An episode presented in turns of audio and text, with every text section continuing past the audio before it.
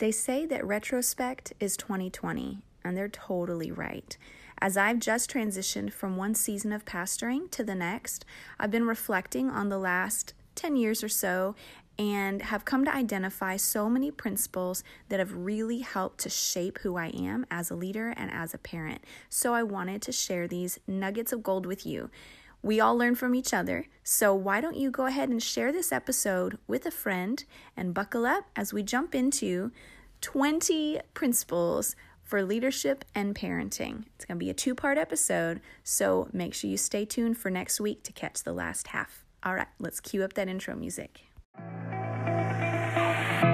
Hi, and you're listening to Java with Jen with your host, Jenna Samuel.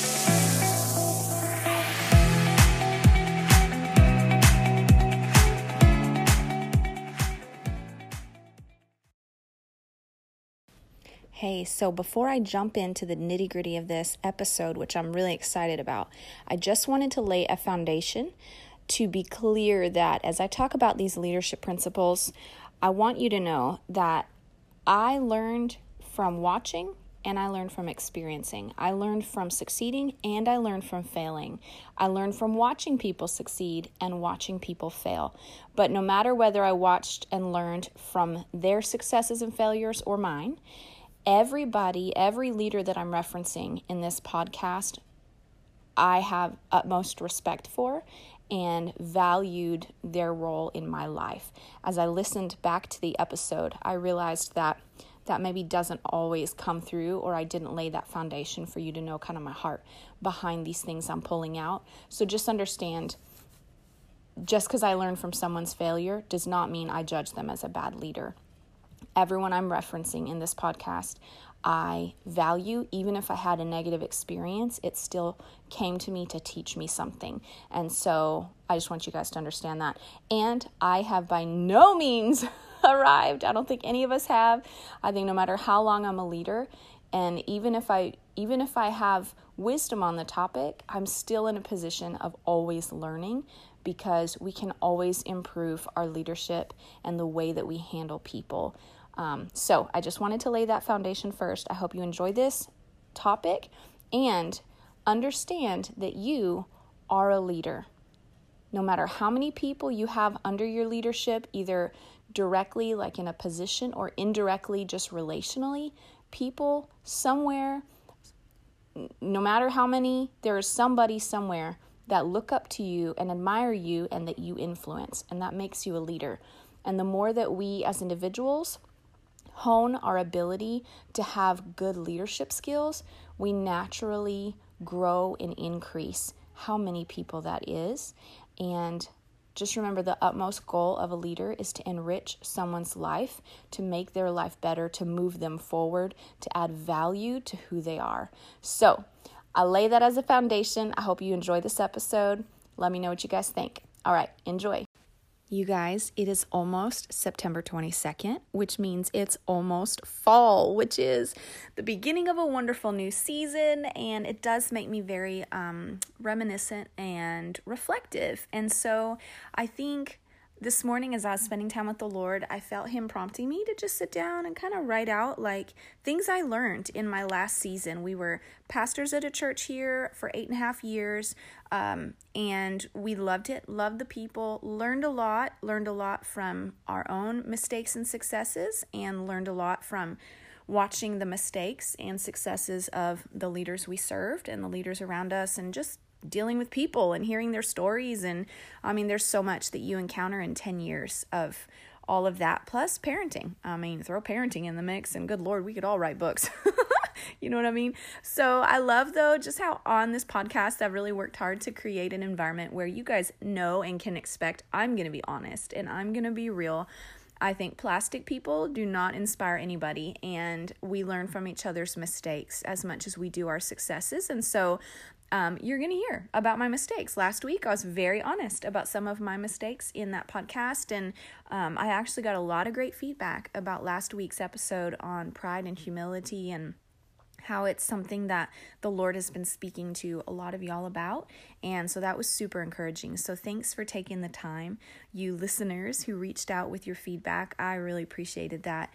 And um, I'm hoping that today's, these nuggets, while they're leadership principles, um, all of us have influence in some measure, in some capacity, whether it's as a parent, whether it's at work, whether it's as a teacher at work, um, uh, if you're a principal, if you're a police officer, uh, whatever. Like there's there's somebody somewhere or multiple somebodies who are looking to you for an example.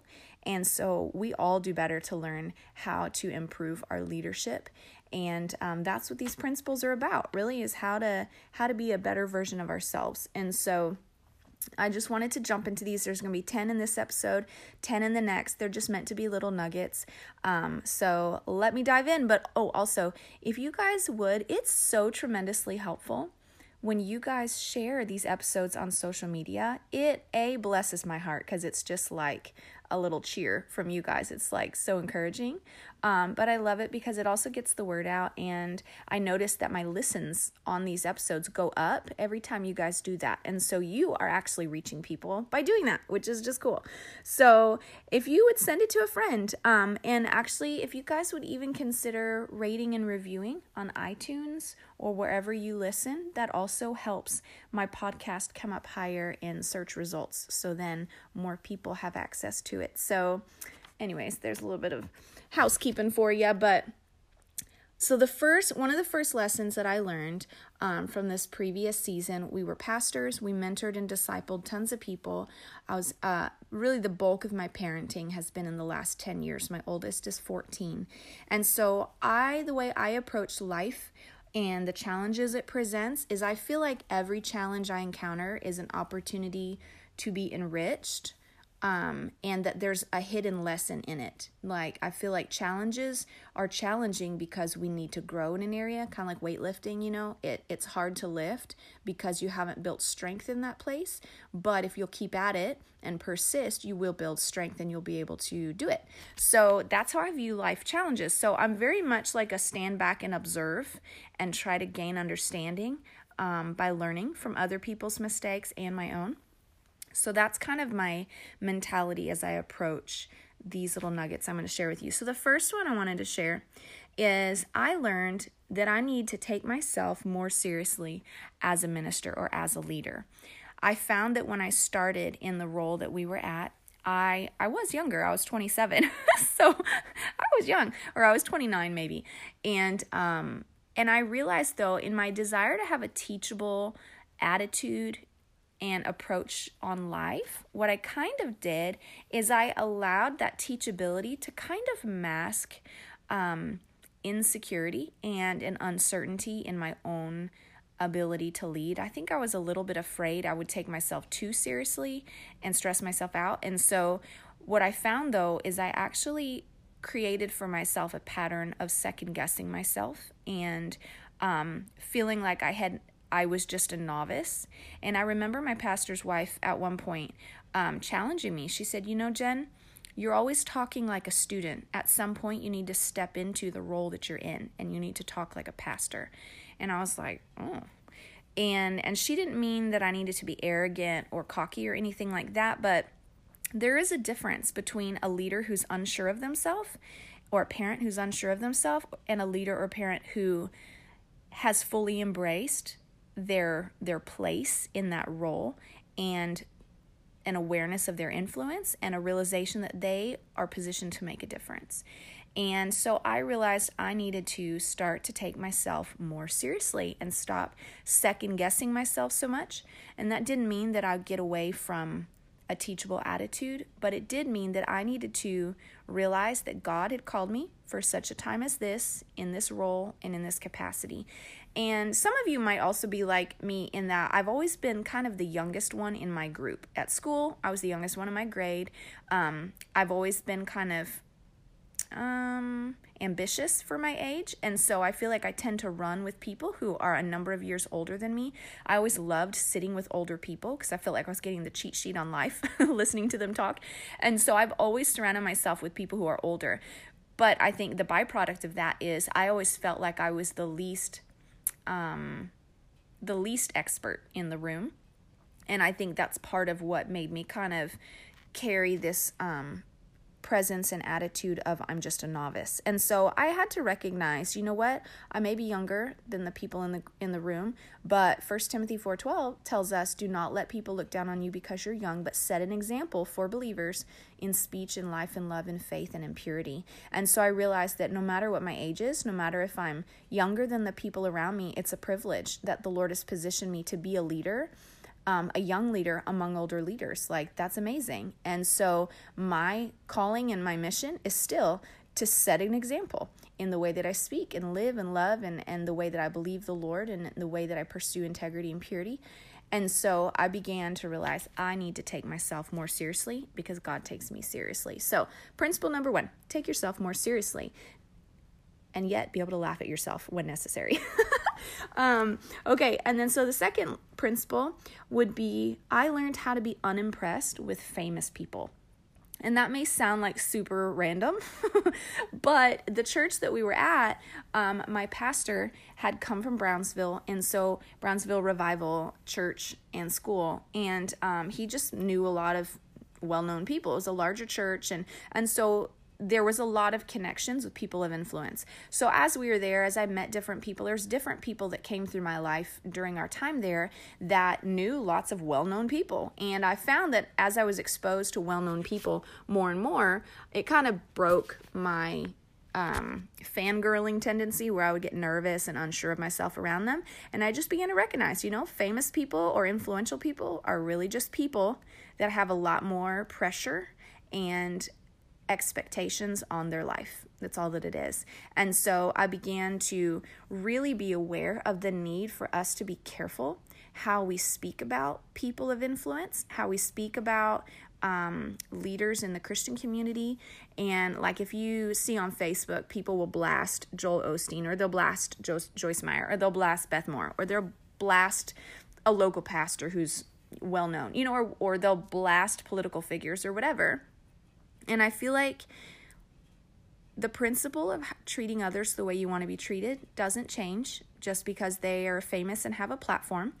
And just because they have a platform doesn't mean that we have to expect them to be superhuman and doesn't mean that we can't extend to them grace. And so I just came to be less impressed with famous people and more impressed with the idea that we need to treat them with extra courtesy and grace because they're carrying um, influence, they're carrying weights that we don't carry. And so, grace and um, giving the benefit of the doubt is even more important with those kind of people because situations are never what they appear. But that is a principle we'll get into in a second. Okay, so be unimpressed with famous people, treat them like normal people, and treat them with extra special grace because they carry a lot. All right, so third principle I learned the crucial make or break your leadership importance of encouragement and relationship. This one I learned um, by observing a lot and as well from experience. As I watched some leaders that were um, around us, I watched different dynamics, all different leaderships that came and went through our church and that were constantly present at our church. And um, and I saw how some leaders were more relational than others, and some leaders are more encouraging than others. And I pull out those two dynamics because some leaders that I saw had a lot of trouble with long term loyalty in their relationships, and then some I saw had all their followers were, were incredibly loyal. And so I began to observe like what's the difference? What's the difference? And two principles that kept coming to the to the surface was whether or not that leader was relational and was willing to build relationships with people and whether or not that leadership that leader was encouraging to people. And I believe encouragement is huge because if you think about it, the word encourage means you're endowing someone with courage. You're literally strengthening them and building them. I, I don't know about you, but I feel like I used to always think encouragement was kind of like a fluffy, non essential. Like it's nice, but we shouldn't depend on encouragement. But what I saw in Hebrews, it says that as long as it is called today, Do not fail to encourage one another so that your, your hearts may not be hardened by sin's deceitfulness. And as I thought about that, and I even thought about um, the power of like prophetic when people you know speak on behalf of the lord and it's so encouraging to the person that hears it. And i thought it just about how how life changing those moments can be. Or even in moments in my life when someone has come with something encouraging that just gave such life to me and how literally years later i'll remember that encounter. And the only thing that transpired was encouragement. And i realized that when you encourage someone you you literally put life into them and you strengthen them to tackle whatever they're facing. But when we're not encouraging, the things that we don't say still send a message. So, when encouragement would be appropriate, but we withhold encouragement, by default, there's a discouraging message that is sent. And our brains just do that. Our brains automatically do that. It's like the lack of encouragement creates a gap, and your brain fills that gap with self criticism, or the enemy will fill that gap with criticism. And so when we don't encourage each other, there's a gap there. And that gap in our thinking, that gap in our heart, can, if we're not intentionally filling it with the truth of the Word of God or with God's voice or God's affirmations, um, then that gap can easily be a place where the enemy will step in and bring a lie or an accusation or discouragement. And then people's hearts become weary and embittered, just like that scripture says. Don't fail to encourage each other so that your hearts are not hardened by sin's deceitfulness. And so, encouragement is actually one of the greatest leadership tools that exists. I think it's literally one of the simplest. It's so easy to do, and we can train ourselves to be good at encouragement. Um, but it is it's one of the most profound ways to strengthen and build the people around you including your kids kids really need encouragement so encouragement was one and relational was another i've seen i've seen and they're they're connected i feel like because when you have a relationship with someone there's a rapport between you and that person that builds a foundation of trust. But when that relationship is not there, then your your encouragement or your criticisms carry even more weight because they don't have a rapport with you to lean on to fill those gaps. Does that make sense? When you have a relationship with someone, there's a lot of assumptions that can be made based on just the context of your relationship. You know, this person likes you because they spend time with you, because they help you here, they help you there, you know, just normal relationship engagements. But when there is no relationship, then your words and your interactions with that person become way more concentrated and way more, um, what's the word, impactful or crucial and so, if you don't have a habit of being encouraging, then if you are critical or you make any kind of a critical comment and there's no relationship to build upon, then that critical comment literally weighs 10 times to their heart and feelings what it actually could weigh. Whereas if you have a relationship, it gives you more leverage to speak, not to speak critically, but to speak with like to challenge people to because that is part of leadership right? To confront and to correct and to challenge. That's that's a measure of leadership but if encouragement and a relationship are not happening then those criticisms can actually become so detrimental to the listener this is true with our kids it's true with anyone that you lead. If there's not a rapport that you have built with this person, a relationship of shared experiences, making memories, just having moments together where you're just enjoying being humans together, enjoying each other's company, if you're not building a rapport with that person, then you're making that bridge between you and that person more fragile.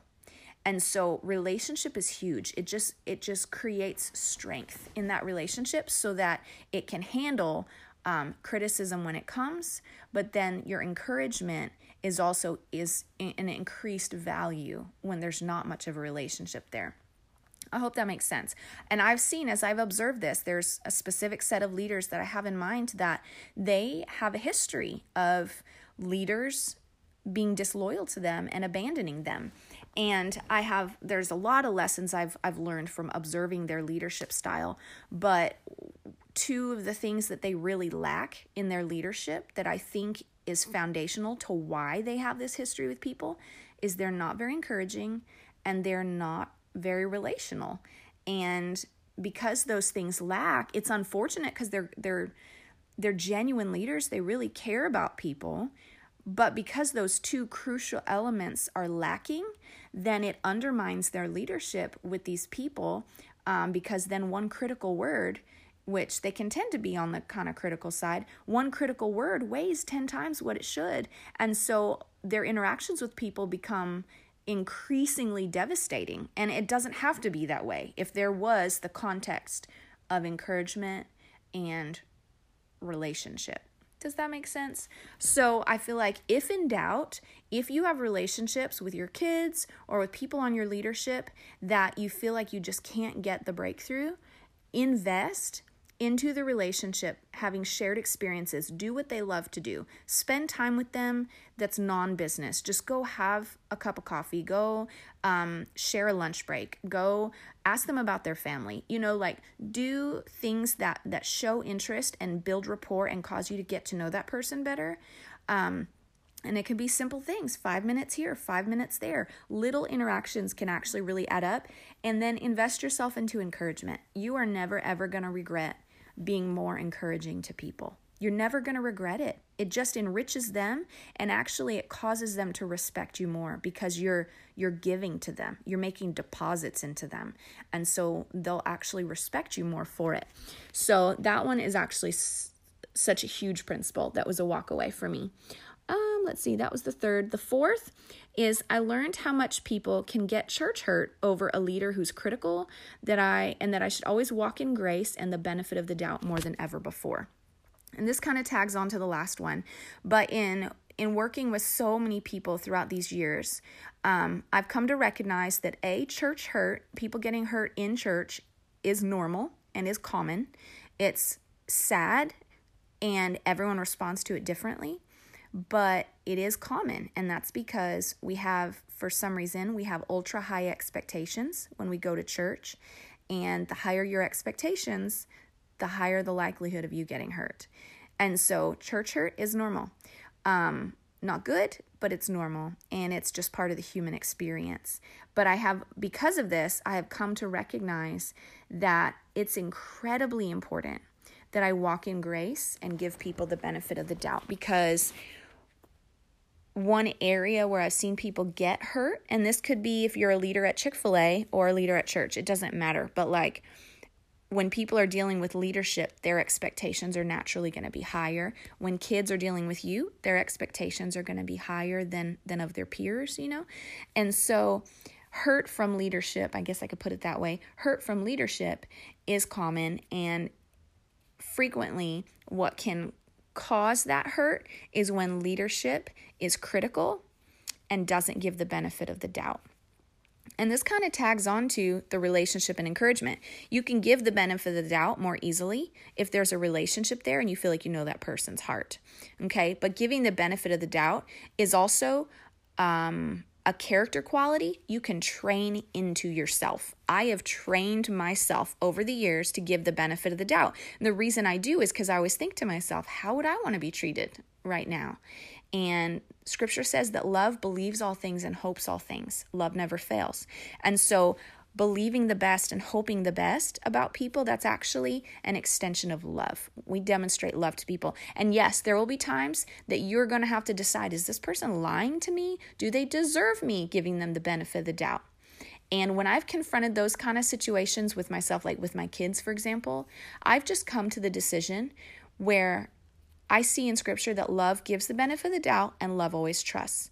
And so I've told my children listen, if I have a choice between believing that you're lying to me or believing what you're saying, I'm going to err on the side of believing what you're saying. And if I get lied to, I get lied to. Um, and I'm willing to take that risk because I'd rather walk in love than walk in suspicion. And so I tell them this, but then I let them know listen, I'm choosing to trust you. And so you have my heart in your hands, and I want you to be careful with it. And so giving the benefit of the doubt does cause us to, to have a little more risk on our end, but that's what love and leadership is. We carry the weight of the relationship, right? We carry the weight of um, the dynamic and of the of the uh, yeah of the relationship. We carry the weight of that. We're the servant in the relationship. And so you're going to carry the cost also. Um, but i have found that when you give the benefit of the doubt and you walk in grace to people with people what it does is it really makes room for them to rise to a higher standard. Because instead of you putting a lid on top of them of I didn't think that you were going to do that. I, I believe the worst about you, or I expect that you were failing, or I expected you were lying. When we do that, we put a lid on them and we actually shortcut their potential. But instead, when we minister to them with grace and we say, you know what?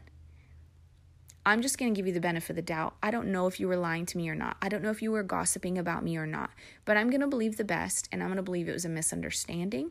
What that does is it gives them the breathing room and the emotional space to grow into that grace that you just gave them. If that makes sense, it gives them room to grow into bigger character because you just gave them permission to do that. And so, giving people grace, giving our kids grace is huge. Not to say that we don't ever hold a standard, okay? I'm not saying that. But giving grace when grace is necessary is just, it's huge. And it makes all the difference between um, people getting hurt by your leadership or people being allowed to grow under your leadership. Okay, so one, two, three, four, five. Number five, I learned the irreplaceable role of discipleship. That a leader who wins the hearts of the sheep, if you will, is the shepherd who smells like the sheep. Discipleship is a term we use a lot in the church, but really it's just kind of a churchy word for mentorship. Um, but discipleship is a little bit more intense in that it's like, hey, I'm trying to build you specifically in a direction. And um, never, ever, ever to be confused with like control or cult like followings or anything like that. But discipleship is I'm investing into you, I'm living life with you, I'm walking with you, I'll go through the mud with you, I'm to walk with the with you through the hardship. Discipleship is I'm pouring myself into you because you're worth it. You matter and I believe in you. That's what discipleship is. Um, and I have learned from this last season that there are some leaders who believe that leadership is on this level and they don't really associate with the patrons on the lower level. And I don't think that's the example of Jesus. I don't think that's the example he set at all. I think a shepherd who is a good shepherd is going to smell like the sheep because he's living among them. And I think that that is such a great visual for discipleship. Um, we found that that leaders who did not believe in discipleship, they were just trying to build their kingdom. They don't have a solid solid following of people. They're not multiplying themselves into people. They're just creating pomp and circumstance around themselves. They're just trying to make themselves feel good and create a name for themselves. But the reality is, if you're trying to create a name for yourself, you're likely not creating a name at all, or you're creating a bad name for yourself. Because really, our goal isn't to create a name for ourselves, it's to create a name for Jesus. Like, to invest myself into making him greater. And the way I do that is by being faithful and investing in people love the person in front of me, disciple the people that God has put in my life to invest into, and you'll never regret that. And as you pour your life into people, what naturally happens as a leader is you're basically it builds their loyalty. The more that you pay a price for someone, they will kind of like what scripture says, he who has forgiven much loves much. When we forgive much and we invest much into people, they love much. They love us because of our investment. And it's not that we do that because we're just trying to win people's loyalty, but we do that knowing that that's the true riches. Like pouring ourselves into people's life is the true riches. And by default, people will have a loyalty to the leaders who have been willing to pay a price for them. That's just how it goes. We see that. We know when people are paying a price for us and when they're when they're not. And discipleship is a simple way but a very real way that jesus has commissioned us to pay a price for people. Lay down our life and serve people, invest ourselves into people, pour into people. That's why I'm doing my podcast. It's not the same as walking life with you, but I want you to know it takes time and it takes money and it takes resources for me to set time aside and pray into these topics, plan these topics, record these topics, edit these topics, um, create the music, you know, do the different things. Like it takes time and investment, but I do it because whatever I can offer to whoever is listening, if it will enrich your life, it was worth it. I want to add value to your life. And I have grown and been so impacted by people who've done that for me. And so I want to do my part to do that for you. And so that's just, I believe, an important aspect of leadership is discipleship. Um, and of course, discipleship is built on the back of relationships, so it's huge. Okay, number one, two, three, four, five. I should number these, huh? Six. Can you guys hear my pages? I've written this down. I have like all these pages of notes. All right, number six. I've learned the importance of rest, balance, and boundaries. Oh my gosh. This could be an episode all by itself, so I'll keep it brief. But I have experienced burnout. I have experienced burnout um, a few years back when I was doing ministry. I was working 35 to 40 hours a week doing ministry. And then I took on a part time job working for Stitch Fix, and I didn't actually set down any of my church responsibilities. So I was working a part time job, I was doing ministry, I was being a mom, and I started to just get so burnt out like so burnt out. It was actually kind of scary. I actually got to the point um, you know i had i had some critical voices in my life at that time who who would have done better to be more encouraging. Um, but those critical voices kind of rang through my ears and that compounded on top of a lack of rest and a lack of balance um, I hit burnout so bad. I actually was suicidal a couple of times. I didn't actually attempt anything, but I definitely thought about it. And it definitely came to the point where I had to make a choice. Nope, I'm not going to do this, which is crazy because that's not something I'd, I'd ever wrestled with in my life. And so it was scary that for me to have even entertained the idea of ending my life to to to just have some reprieve and um, and it was for some compounded reasons. We were having some marriage struggles and then there was tension at work with my leaders and um, and there was critical voices and i was tired and my body my hormones were all out of whack and because of my lack of rest. So it was all the things and i finally learned to pull back. The lord started teaching me like hey you're not being a good steward of your own health because you're not resting. Like the seventh day god himself rested and it wasn't just good like the other days of creation, it was holy. And I came to realize like our ability to prioritize rest directly impacts our ability to live a holy life. God rested and he called it holy and special. If we don't rest when the God of the universe needed to rest, like my goodness, who do we think we are? and I just came to realize like it was it's harder. Think about all the different people that you know that have fallen into sin or compromised their integrity or their character.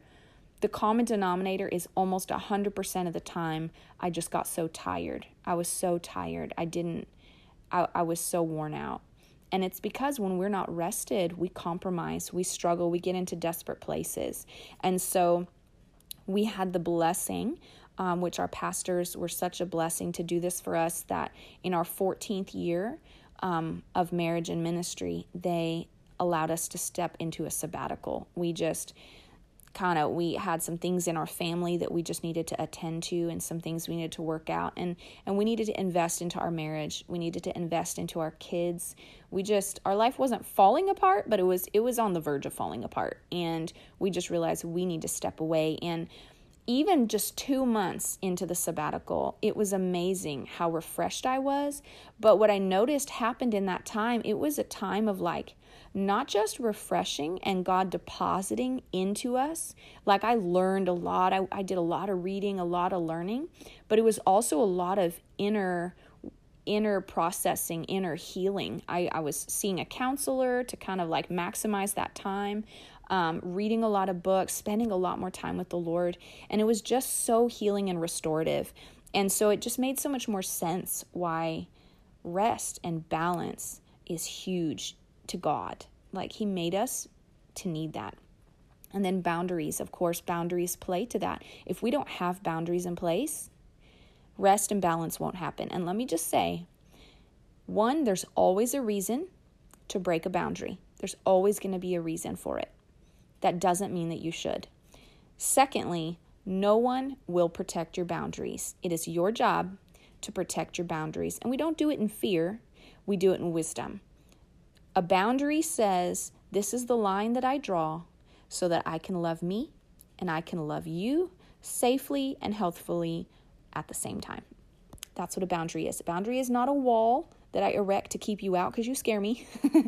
a boundary is the line I draw so I can love you and I can love me safely at the same time.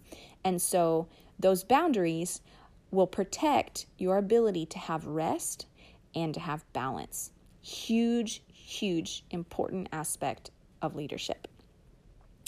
Number seven, I learned that all people really just want to feel seen, heard, and valued.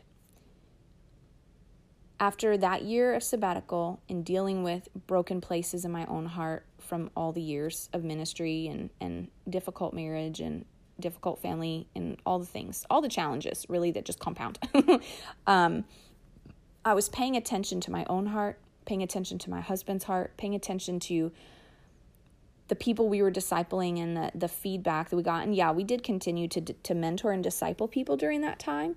Um, and it was really enriching because we weren't distracted with all the the busy life of ministry and we could just simplify and invest into people. It was awesome. And I've just come to identify all people really want is to feel seen, to feel heard, and to feel that they matter. That is the core of every human being, no matter how old, no matter how young, no matter how experienced they are. Everybody wants to feel seen, heard, and like they matter. So, this is why simple things like eye contact. I've been challenging myself to put my phone down and make eye contact with my kids when they're talking to me. Because what that does is it sends that message I see you, I hear what you're saying, your thoughts matter to me, and so I'm giving you my attention. Listening is huge, eye contact is huge. Um, when people share their feelings with you, not arguing with their feelings, but just validating and and meeting them with understanding. I think that's why understanding is so healing and empowering to people, why encouragement is so healing and empowering, because understanding, encouragement, um, giving your attention to someone, all of those things send the message I see you, I hear you, and you matter. And so, if there's a relationship that is struggling in your life, ask yourself Am I sending the message that they are seen by me, that they are heard by me, and that they they are valued by me, that they matter? Ask yourself, and if not, evaluate how you're not doing that because naturally turmoil will begin to come to the surface in any relationship where we don't feel those things. And so it's just so fundamental, it's huge. Any relationship, any person, all humans are built like this. I want to feel seen, heard, and like I matter. Number eight, principle number eight, you guys hanging in there? Um, number eight is I learned that people will stay at a church where they're treated with honor and value, and they will leave if they're not. And this kind of really ties to that last one. If people come to a church where they don't feel seen, they don't feel heard, they don't feel like they matter, they're not going to stick around. People want to be a part of something that's bigger than them. They want to be a part of a community. They want to feel like their contribution is making a difference. So if you're a pastor, if you're a minister, finding ways to like walking around among the people, like when I see a volunteer who's a greeter, I make the point every time that I see someone who's a greeter to tell them how important their role is. When I see someone who's an usher, when I see someone who's helping in the parking lot, I try to remind them how important their role is and encourage them about how great they're doing in it. because when you do that, you are refreshing that person with the awareness we see you, we hear you. You matter. You are making a difference in our church, or you're making a difference in our company. You, my son, are making a difference in my family. Like I tell my boys all the time when when I see them doing something that benefits the family and is a blessing to another brother or to me, I tell them, like, hey, that's a really big deal. And I honor you for that. Like, you are making a difference when you do that. People want to know that they are valued. And so, Make it a priority in your church, in your company, in your family. If we treat people with honor, which is to treat them like they're valuable, they will stick around. They'll be loyal. So if you have a high churn rate at your church, consider if people are actually feeling valued. If they're not feeling valued, and a, a big way that that is, is if their gifts are utilized, if they have an opportunity to serve, not that they're overserved you know i mean? If we if we work people into the ground then they begin to feel unvalued in the, on the other end of the spectrum. They feel used.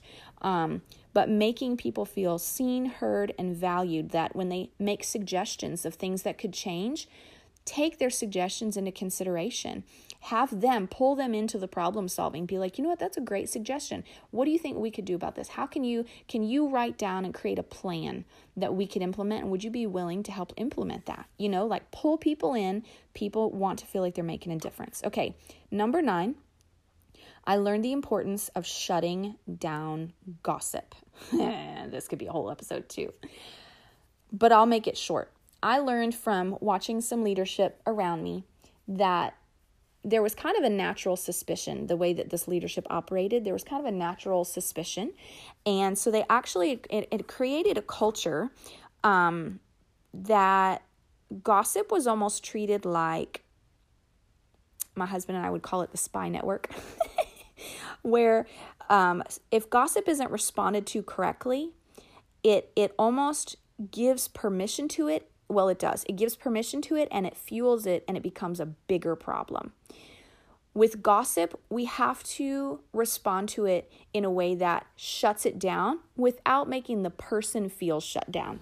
So, um, my new pastor, what he said that he does, and I, I really love this style, is that if someone comes to you and says, Hey, so and so said this about you, what you can say is, Really? Okay, well, let's go talk to that person and let's sort this out. And a lot of times, if someone is just trying to stir up trouble, they won't want to go talk to that person because their concern is not really for that person. Their concern is gossip. They just want to feel, they want to feel like they're bringing you cutting edge information because it makes them feel important, right? Well, gossip is not cutting edge information. Gossip is usually wrong information and it's usually twisted. It's usually, um, things are not what they appear. And so, gossip is such a harmful um, thing to allow in a church or a family or a body of any group of people, gossip is harmful. And I don't care if you're a Christian organization or a secular organization, gossip is harmful because it's it's divisive and it's destructive. And one of the number one things we've heard from people who are church hurt is they were hurt because of gossip. And so what we do is we like this requires leaders who have some gumption inside of them. You have to not be afraid to confront gossip when you hear it. If someone is speaking about someone else who's not in the conversation and they are not bringing a solution and they're not willing to bring it to that person's attention, then they are gossiping and it is not okay. And so what I'll do is if someone comes to me and they say, "Hey," um, and they have they start sharing an offense with somebody, the first thing me and my husband always do is we say, Well, have you spoken to that person about it? Well, no, blah, blah, blah. Are you going to? Well, no, blah, blah, blah. Okay, then I don't need to hear about it because you're not really interested in a solution. If you want me to go with you to talk to this person, I'm happy to be a mediator or offer moral support. But if you're not willing to address it with that person, like scripture tells us, then I'm not willing to listen to what you're saying. And you do not need to be repeating this to anyone else because this is gossip and it is destructive. And we've got to be willing to confront that. Back in the day when I was in Bible school, um, we had an environment where confrontation was actually considered healthy and we were taught how to do it healthfully. And I remember feeling strengthened by my friendships where I knew they weren't afraid to confront me if I was acting a fool or had made a poor decision. Now, it did require that I continued to challenge myself to walk in enough humility to hear their correction. Um, and not a lot of people do that intentionally. You know, not a lot of people want correction. But we as leaders can learn how to do it in a way that's that's more easily palatable. But we still need to confront gossip. Like when gossip is happening, it is so destructive that we need to not be afraid to challenge people who are sharing their offenses to a third party or are repeating what they've heard that they cannot verify. We have a responsibility to protect the person being talked about and to handle it in a way that treats everybody with respect.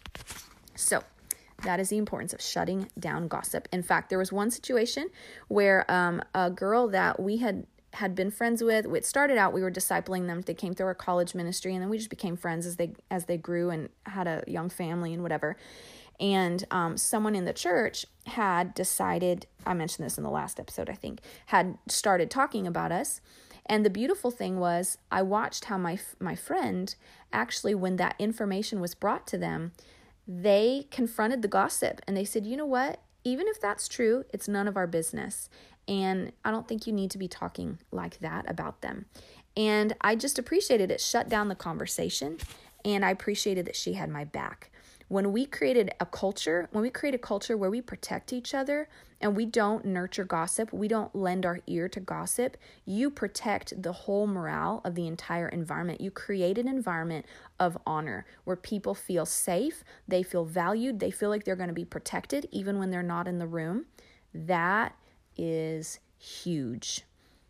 I have been recently in environments where gossip was treated almost like it was a special line of insight like oh like it was almost like favor was given to you if you brought the latest juicy gossip to your leaders. And it was just really really unhealthy and created such an unsafe environment that it was heartbreaking. It was very very heartbreaking. And i didn't realize until um, until some things changed that that environment had created so much tension for me and so much anxiety for me. And it was all built around how people responded to gossip. And so that is definitely not something that healthy leaders will tolerate. And so if, if you want to be a healthy leader, do not tolerate gossip. Okay. Um, number 10, last one for this episode.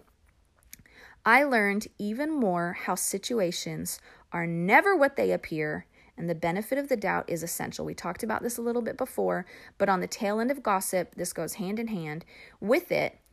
The reason we don't take gossip to the bank is because if I have ever learned anything as a leader, it is that 99.9% of the time, a situation is absolutely not what it looks like. You have to ask questions. You have to give the benefit of the doubt. You have to assume it's not nearly as devastating as it looks. and that requires that we stay calm. It requires that we don't jump to conclusions. It requires that we train ourselves to give the benefit of the doubt. That way, we can say, you know what? It looks like this. I just want to check with you because I'm pretty sure that's probably not the truth. Can you please clarify with me what happened with blah situation? What happened with blah conversation? Um, I heard this. Did so and so, or did you say this? No. Okay, cool. Ask questions, seek clarification. The Bible says that um, it is the glory of kings to conceal a matter. No, it is the glory of princes. Wait, how does it go? Is the glory of kings to glory of God to conceal a matter is the glory of kings to search it out. I think that's how it goes. Um, things that are concealed, yeah, I think that's how it goes. The glory of God to conceal a matter is the glory of kings to search it out.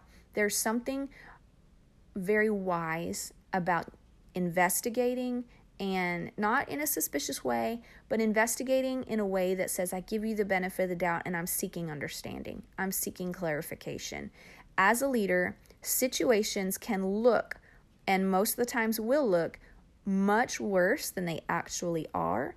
And it is super important that we are able to give the benefit of the doubt and ask questions, knowing that you do not have all the facts until you have done all the asking.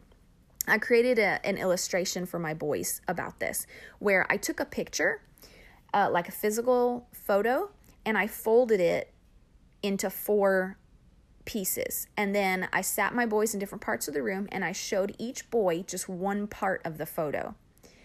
And then when I was done, I said, okay, tell me what the photo looked like.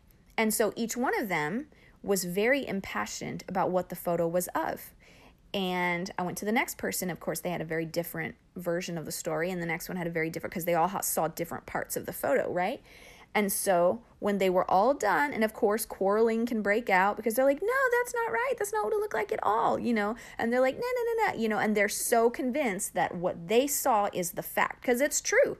What they saw was what they saw, it was absolutely true. But then I, I opened the photo and I showed all of them.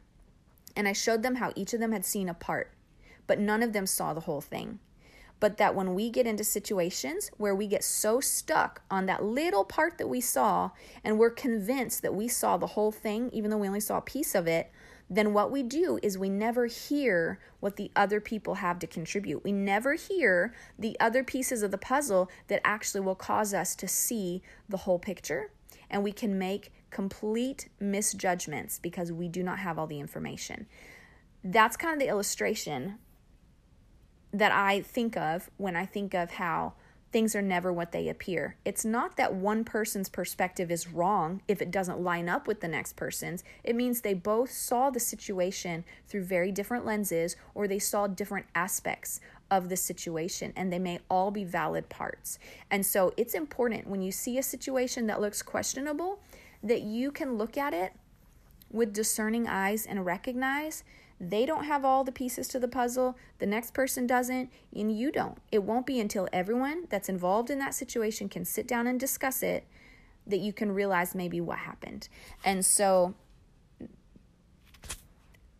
that number 10 principle is that uh, situations are never what they appear, and it is essential to give the benefit of the doubt and ask questions.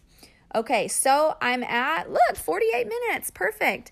So, 48 minutes, I'm going to go into life hacks real quick and share with you what is one of my favorite podcasts, especially for learning leadership principles. It is gold. And so I'm going to jump right into that. This was part one. Next week, come back for the next 10 nuggets of leadership principles that I learned from these last 10 years as a pastor and a parent. You guys, thanks for listening. Share with a friend and let me know if you're uh, listening to this episodes. Send me your feedback. Follow me on Instagram if you're not already at Java with Jen. And stay tuned right now for Life Hacks with Jen.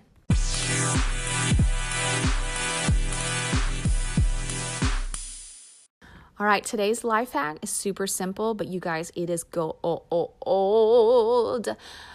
As a parent, I've read so many parenting books, and they are helpful because children are different than adults, yes.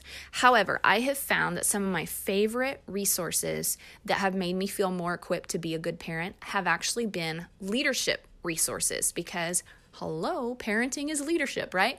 So, my favorite podcast that I love to listen to. And now I love that he keeps them short. They're like 20 to 25 minute podcasts. Um, don't judge me. I talk more than he does. Please forgive me. Um, but I love it because they're short. But one time I sat down, the first one I ever listened to, I took notes on that 22 minute podcast and I took eight pages of notes and I was like, I've got to share this with our leadership team. It was so good. And they're a great length. You can actually listen to them with your leadership team. Um, so if you're a leader of any kind or if you want to grow in your leadership, I highly recommend this podcast. He's the pastor at, uh, I think it's Life Church. He is the pastor of the church that created the YouVersion Bible app and he pastors like 30 something satellite churches now. He is a phenomenal leader and definitely knows some things. And so it is Craig Groeschel. Um, his last name, I don't even know if it's German or whatever it is, but if you look him up on iTunes or the podcast app or wherever, it's Craig Groeschel Leadership Podcast. And his first name is Craig, C R A I G. But his last name is Groeschel. It's G R O E, G R O E S C H E L. Must be German, I guess. Groeschel. So search him up. Leadership Groeschel. Greg, sorry, Craig Groeschel Leadership Podcast. His stuff is gold. It is awesome. Um, let me know if you do listen to some of his stuff. Let me know what podcast you love. I haven't listened to all of his episodes. In fact, I haven't listened to him in a little while. I need to go. I kind of binge when I listen to him. I listen to a bunch of his stuff. It's so good and then my brain is blown. And so his stuff is actually very like logical and strategic and very like left brained. And so when I need leadership principles that are inspirational, it's more on the right brain, I will listen to John Maxwell. And so John Maxwell is another king of leadership. He's like probably the top number one sought after leadership guru in the world. And he's so precious. Oh my gosh, he's so precious. And so Craig Groeschel for like the real tactical, practical, um, strategic leadership principles very it's like so concentrated nitty gritty but then if you want something that's a little lighter and fluffier not fluffier but lighter and easier to digest even though it'll still have a lot of meat um, john maxwell he has a leadership podcast as well. So there's your life hack. Those are my golden nuggets for learning and growing in leadership. Thanks y'all for listening. I'll catch you next week for part two of the top 20 principles that I've learned in the last decade of leadership. All right, love you guys. Bye. Thanks so much for tuning in to today's show. For those of you who've rated or shared this podcast on social media, thank you. Reading your comments and reviews always means so much to me. Listen, let's stay connected. Come follow me on Instagram at Java with Jen, where you can follow the latest and say hey. It's a really great way to stay in touch. Many of you have also asked how you can support the show. You can make donations through the Anchor app or on Patreon, or of course by sharing, rating, and reviewing on social media and iTunes as well. Thank you to each of you for your ongoing support. Your heartfelt feedback always reminds me why I do this. Until next time, remember, you've got this, and God's got you.